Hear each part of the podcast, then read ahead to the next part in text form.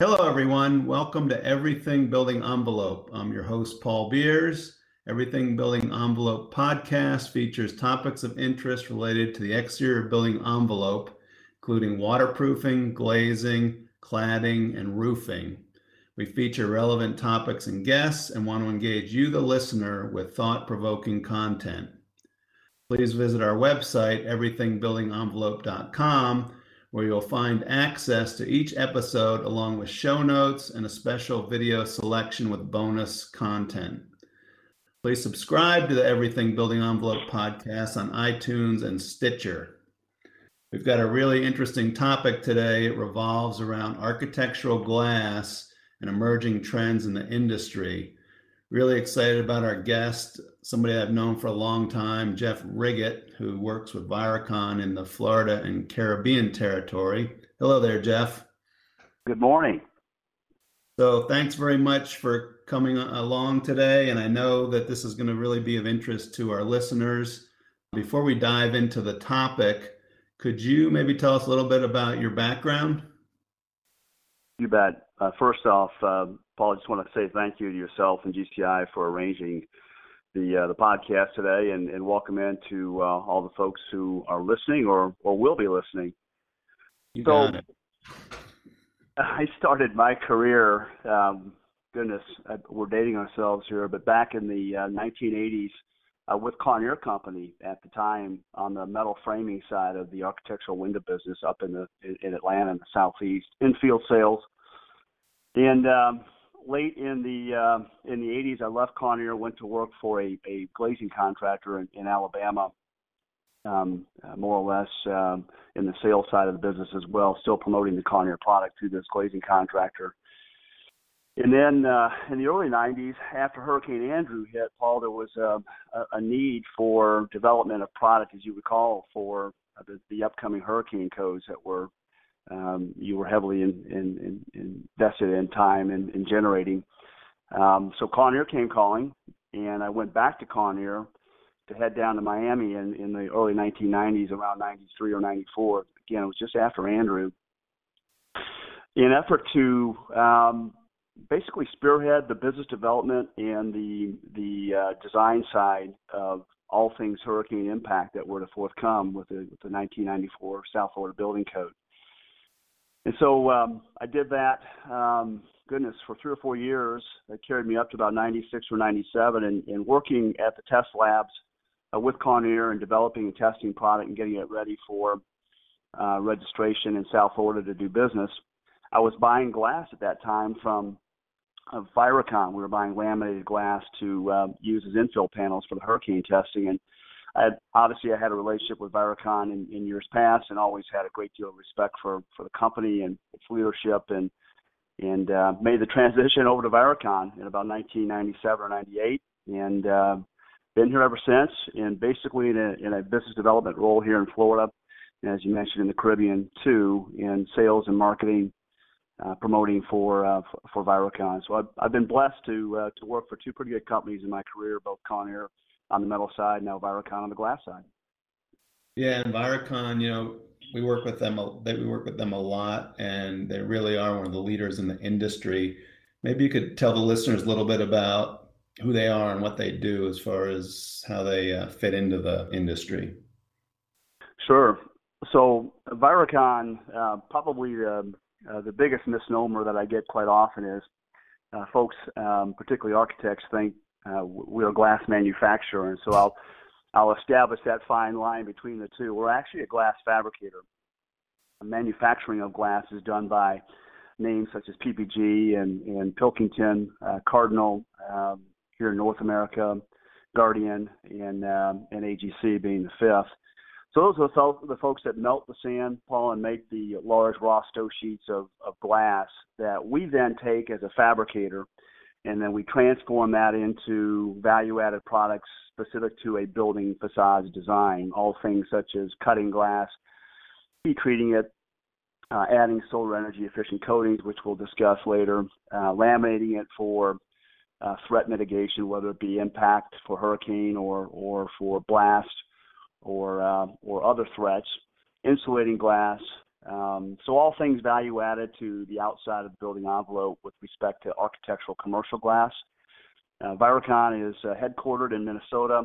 Um, we've uh, been in business now for um, about 45 years, memory serves. And we have offices in manufacturing plants in Statesboro, Georgia, as well as southern Utah and St. George. So we, we have three North American manufacturing plants, and then one in um, in Sao Paulo, Brazil, uh, named Glassec. We have a, a joint venture with a company in Brazil servicing uh, Latin America, uh, South America, again called Glassec. So, Jeff, I've been to a couple of the, of the Viracon facilities, the one in Statesboro and the one, forgive me if I mispronounce this, Owatonna. I think I got yeah. that right. Well done and they are really impressive. I mean, they're very large, they're state of the art, and, and I think it reflects the you know, the quality of the product that, that Viracon produces. I know that you know nobody's perfect, but Viracon for sure, in my book, seems to be you know one of the leaders in, in quality. So you know you got to give credit where credit's due. So let's talk a little bit. Let's get into our today's topic. Um, you know, trends in the glazing industry. The, the the thing that really gets the questions that we get asked a lot now by architects and others is the about the energy code. It's a big deal. Obviously, it's a big focus. You know, buildings use a lot more energy than say automobiles do, and um, there's been a lot of of I guess the, I would say the codes have evolved over time. In Florida, the 2014 Commercial Residential Energy Code brought some big changes to the market, and I was hoping that you could talk about that a little bit, such as you know when, it was adopted and what the changes were, et cetera. Yeah, sure. Um, you know, it's interesting uh, when you speak about energy codes in Florida. It's it it is a relative new uh, environment for us here. We're we're sort of behind the eight ball with uh, with the balance of the country that's been dealing with higher higher energy efficiency on on their buildings for a number of years through the ICC. Florida uh, did adopt an energy code in the 2014, the, most current code uh, that enacted actually in July, Paul, of 2015. So it's a 14 building code, but enacted in July of 15. So there's a date to remember. So permits that were pulled prior to July 1st of last year actually would have been uh, permitted under the 2010 Florida Building Code, which there was an energy requirement uh, within that code, but it was not um, enforced. Uh, there may have been some local enforcements, uh, but it didn't become mandatory until enactment of the 14 code again in July of, of 15. And, and with that enactment came, as you stated, major changes in, in the energy requirements to um, we'll, we'll keep it for purposes of this call to to the building envelope. So windows and doors, uh, fixed glazing in general, uh, now have to comply prescriptively or with um, alternatively with a whole building energy modeling compliance. And the prescriptive compliance pathway has fixed glazing performing to an SHGC Paul of 0.25 and a U factor of 0.50. And basically that that correlates to using an insulated and laminated for hurricane uh, impact uh, units. So no longer prescriptively does Florida comply with uh, the energy requirements using just a monolithic laminated impact unit. It would have to be insulated to meet those requirements. Basically, we're well, asking with I can I can remember you know, like forever, the the the energy glass that was for energy in Florida was like bronze tinted glass, and this is obviously a big change from that. And people yeah. in the industry, I guess even myself included, to some extent, didn't have to pay a lot of attention to the energy requirements. But before we talk about the the um, the performance path, which you mentioned already, can you just you mentioned so SHGC and U value. Can you just sort of explain each of those um, values for us? Sure. So solar heat gain uh, coefficient, or, or SHGC, basically correlates to the amount of radiant energy that's transmitted through the glass uh, from the solar spectrum, of course, the sun. So in, in layman's terms, an SHGC of 0.25, we're asking the glass in the window to block about 75% of the radiant heat energy that would be transferred through it, which is a pretty aggressive number. Um, the uh, the U factor, I'll step back and point out that the lower that that SHGC value, the higher the performance of the glazing. So, for example, uh, a 0.20 SHGC is more energy efficient than a 0.25, if that makes sense. So the lower the number, the better the performance. U value is the air-to-air temperature conductivity through the glazing. It's the inverse of R value. So a glazing U value, let's say an insulated unit with a low E coating has a, a U value of 0.25.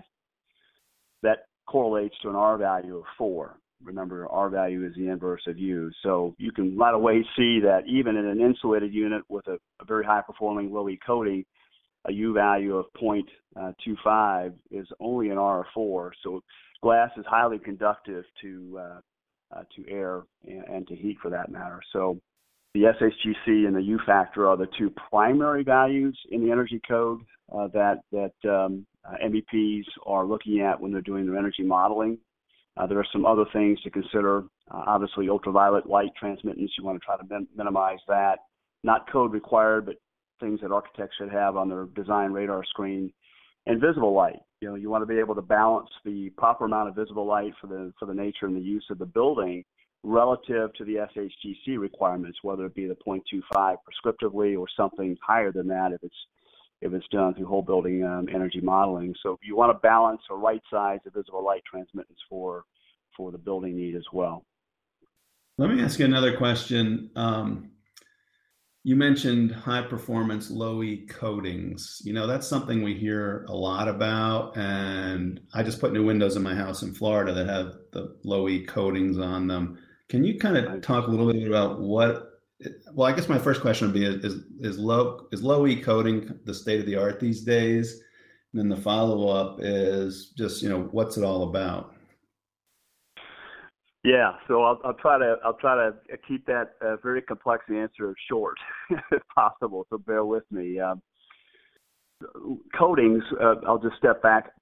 All coatings relative to glass technology, they're thin film metals that are embedded under the glass surface for energy efficiency. And a little bit before my time, and, and uh, I think before yours as well. I remember back in the in the mid 70s, the flash cube reflective buildings that were that were being designed with these very high mirrored light coatings, uh, which in some instances are still very much used today. The, the benefit of those coatings, obviously being mirrored in reflectivity, they were they were negating the solar heat gain transmittance through the glass, but also they were negating valuable visible light transmittance. So they were very good energy performers relative to SHGC, but not very friendly to visible light transmittance. So along came in the 80s low emissivity coatings. Again, thin film technology, more silver-based metals uh, than anything else. And these were spectrally selective coatings, Paul. They enabled uh, the glass or the coating enabled the uh, the passage of the all important natural uh, visible daylight transmittance and had fairly good solar heat gain uh, reflectivity, not as high as the the uh, the mirrored reflectives prior, but it was a good balance, if you will, natural daylight coming through the glass with um, relatively good SHGC performance. Today, to your question, what would be considered state of the art today? What we see the industry, at least here in, in the U.S., we see a a combination of the two, low E and the solar reflective coatings, and more of a hybrid, if you will where you get a unique exterior vibrancy or radiancy to the coating, yet you get the natural passage of daylight. So at first glance, some of these buildings, and you're familiar with them um, throughout Florida, um, mostly in Miami on the high-rise towers, you, you get a, a very vibrant exterior appearance visually, but you can see through the window itself. There's a there's a, um, a view into the building from into the public space from the exterior streetscape. So they're they're more of a welcoming type coating. And we can tune, or the market can tune these coatings to the amount of reflectivity that's visually tolerable for the design. So those are hybrid coatings. They're very uh, effective with solar heat gain performance, and they're also very uh, effective for natural visible light transmittance, again, depending upon the nature and use of the building itself. And you guys have a lot of flexibility with coming up with what the architect wants as, as far as color goes by blending um, glass tints and coatings and things like that, and even inner layers, correct? We do. So one of the things that makes Viracon unique in the marketplace is we're a, a fabricator that self-performs our own coatings.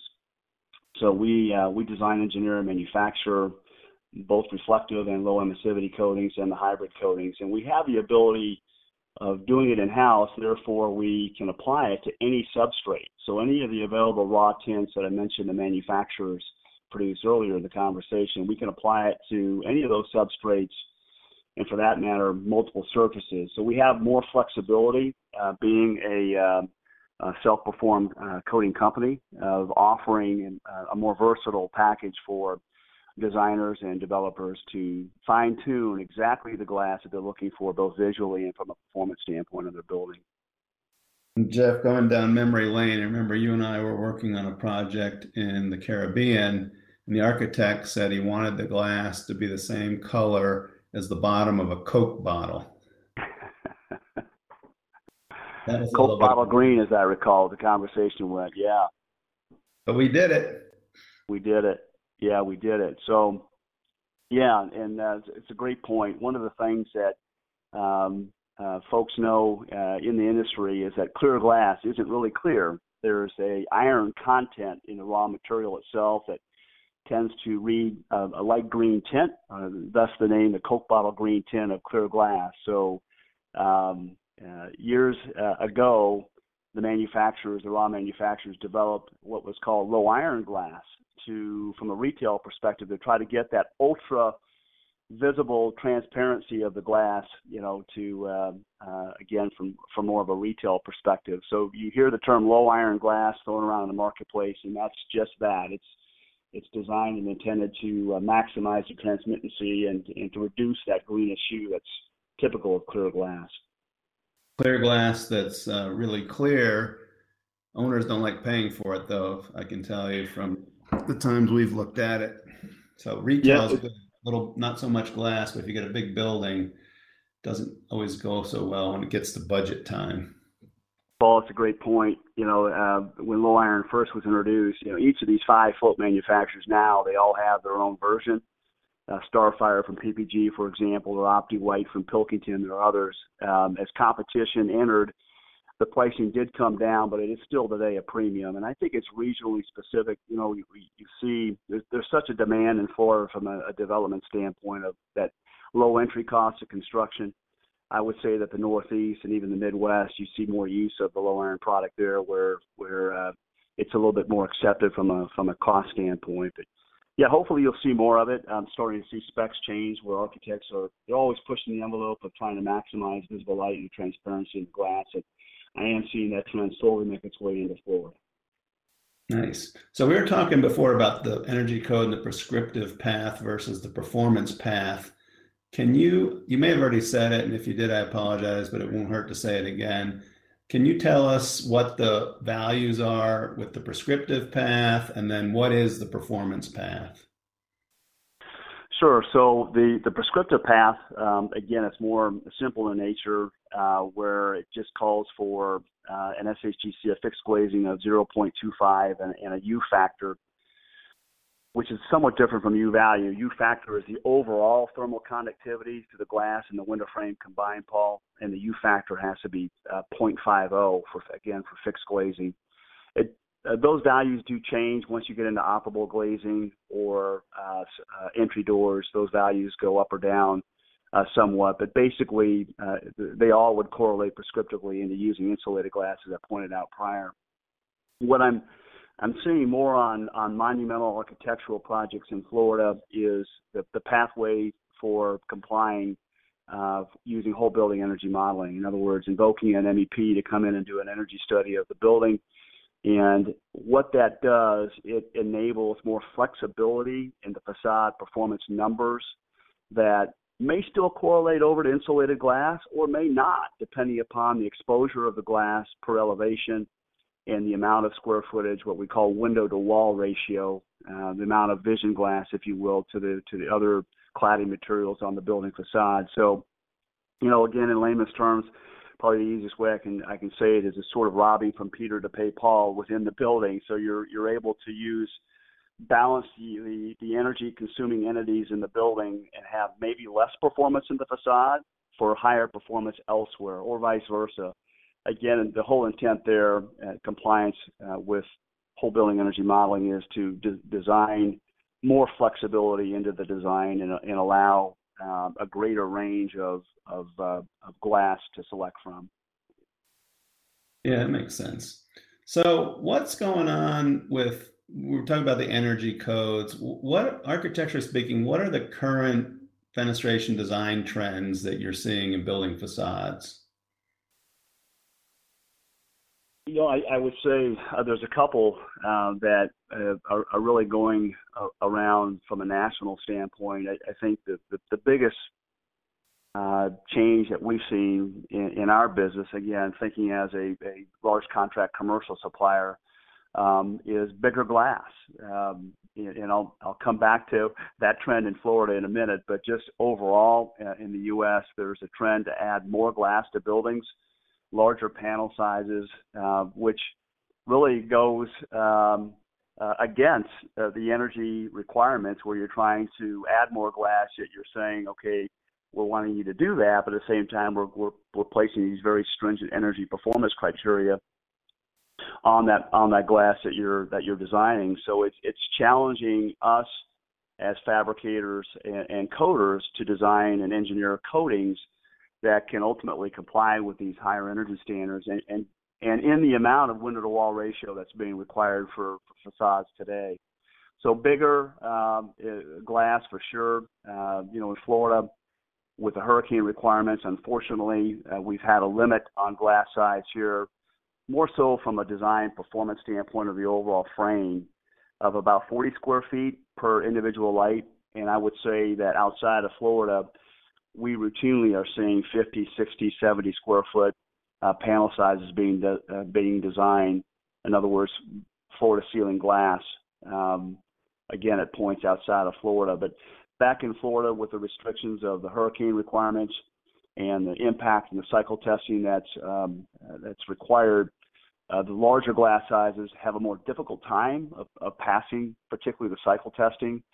So I would say that that larger glass design trend, while it's it's uh, I see it in Florida as being something that that architects want, it's difficult to give them that because many of the framing companies are not tested greater than 40 square feet uh, or or maybe 50 square feet. So the trend is for larger glass, but more companies need to step up and and retest their uh, their hurricane systems with these larger panels. You know, we see that same thing in Florida projects. We have, you know, it's a very vibrant market, particularly in Miami. They're bringing in architects from all over the world. Europe, um, New York would be two places that, that come to mind the most, but but all, other areas as well.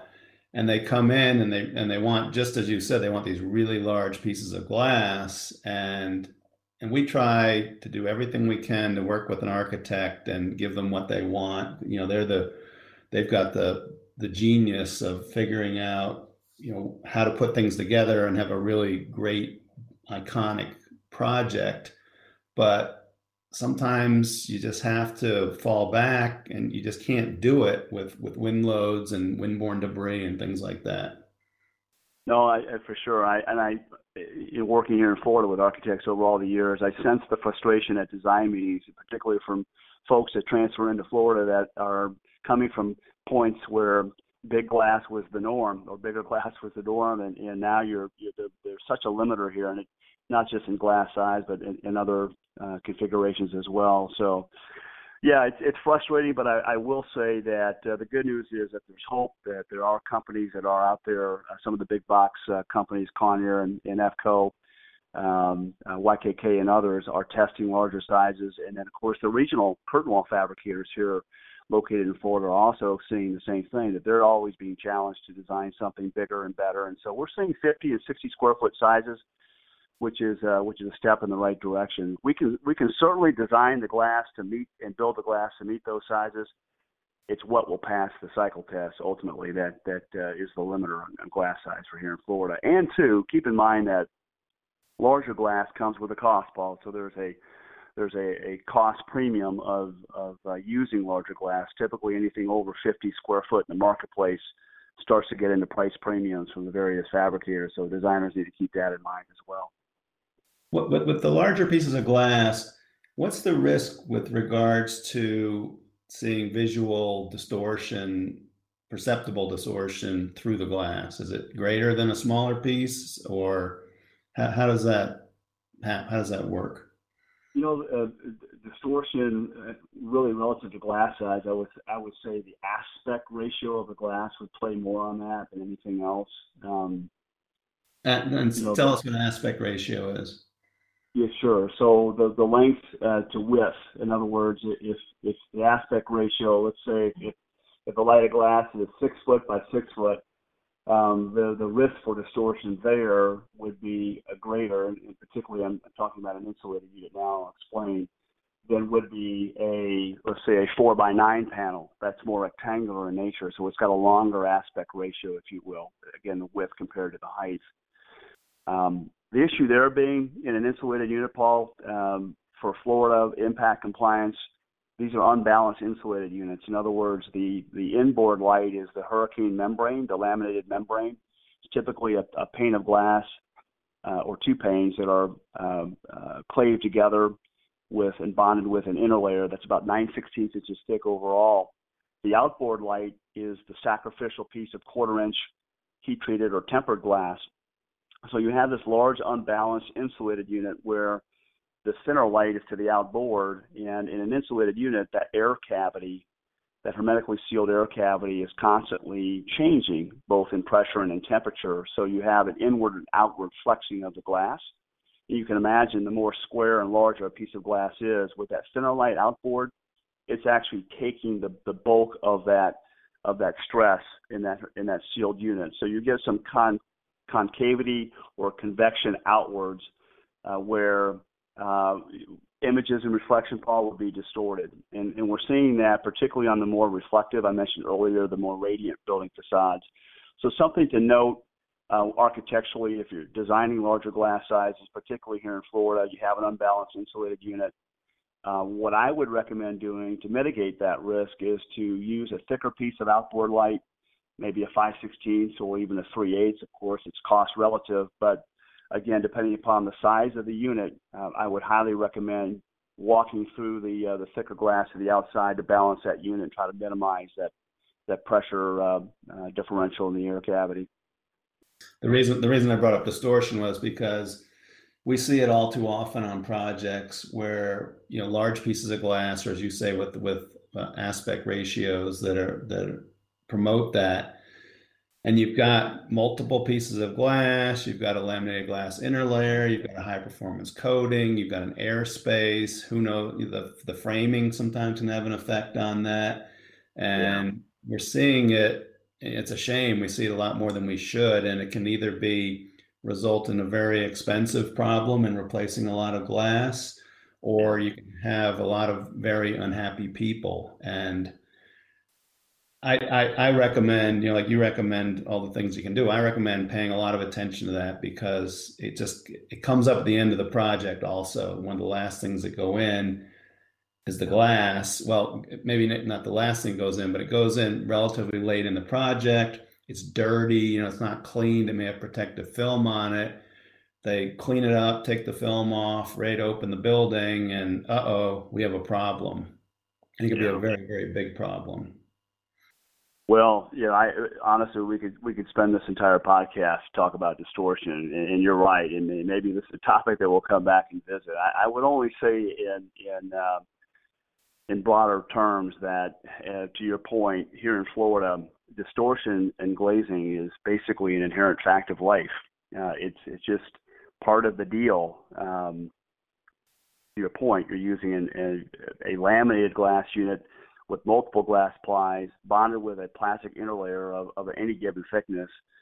You've got heat treated glass and you've got an insulated cavity that's moving under the exposure to the sun, different temperatures throughout the day. So there's so much going on there that you, you add in the aspect ratio we discussed earlier that, uh, yeah, um, you really want to pay attention to not only the glass design, but certainly the glass fabricator, the coatings that you're choosing, Obviously, we've we've seen an uptick in visual mock-ups to demonstrate the uh, the quality of the glass prior to ordering uh, certainly any any large projects. That that's become more the norm to get architectural and owner buy-in of the look prior to ordering the balance of the glass. And really, it just boils down to having a a conversation, as you just pointed out, with with the clients. And and if you see them going down a path that could be problematic uh, in both sides, or perhaps a, a particular coating, you know, there's coating uniformity concerns that need to be uh, discussed as well. Um, consult them through that. You know, talk them through the the, the do's and the don'ts, and, and then ultimately let them vet that out. And quite frankly, some of this just comes about through a trial and error and experience. You know, you you you hope that you don't repeat the same thing twice.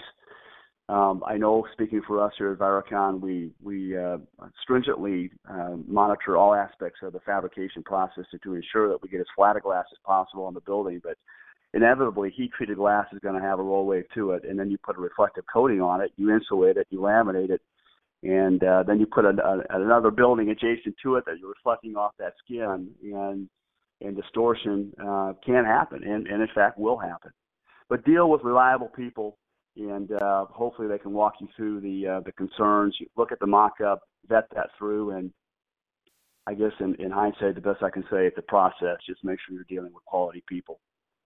Yeah, because the ASTM specifications that cover flat glass and heat treated products and whatnot, one of the things they say up front is that all glass has some degree of distortion. And people probably don't realize that, but it's just it's so it's the degree of distortion and and whether it's perceptible or not. You you certainly don't want to be looking out through a light of glass and have it look like you're at the fun house at the carnival. So it's a big deal and we, we're seeing it, as I say, more than we'd like to.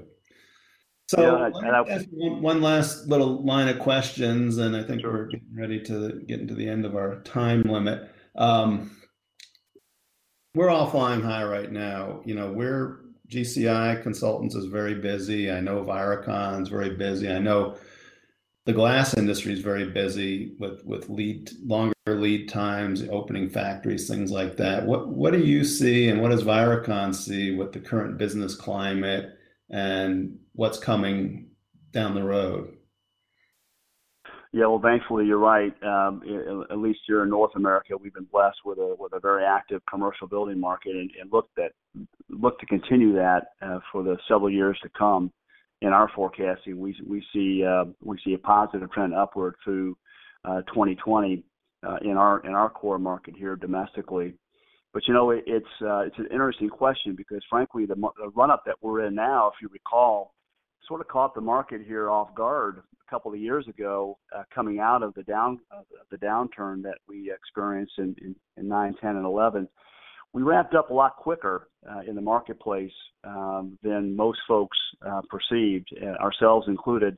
And so a couple of years ago, uh, you know, folks were were dialing down capacity because the, the, the demand obviously was quite low at that time, and then had to rapidly dial it back up as as demand uh, increased. And so it took about a year, year and a half, uh, speaking more internally of, of, of Viracon, to to uh, get capacity uh, in line with with the demand, and, and we're in a, a, good place today with respect to our, again our core market.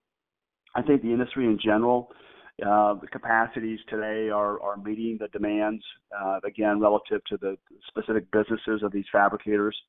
Uh, we have a longer term perspective at Viracon because we're dealing with bigger buildings, bigger projects that have more uh, scheduling awareness, and so we have the ability of predicting the backlog a little bit better than someone, for instance, building a 7-Eleven down the street on the corner uh, that may need glass in, in a week or two. But I think on balance, uh, if you're a developer or a builder, uh, whether you're dealing with a, a big major fabricator like Viracon or a regional local guy, I think that there's uh, glass available for you in the marketplace in the time frame that you now need it. I couldn't say that a year and a half ago. Uh, again, in the run up, there, there was definitely a capacity constraint.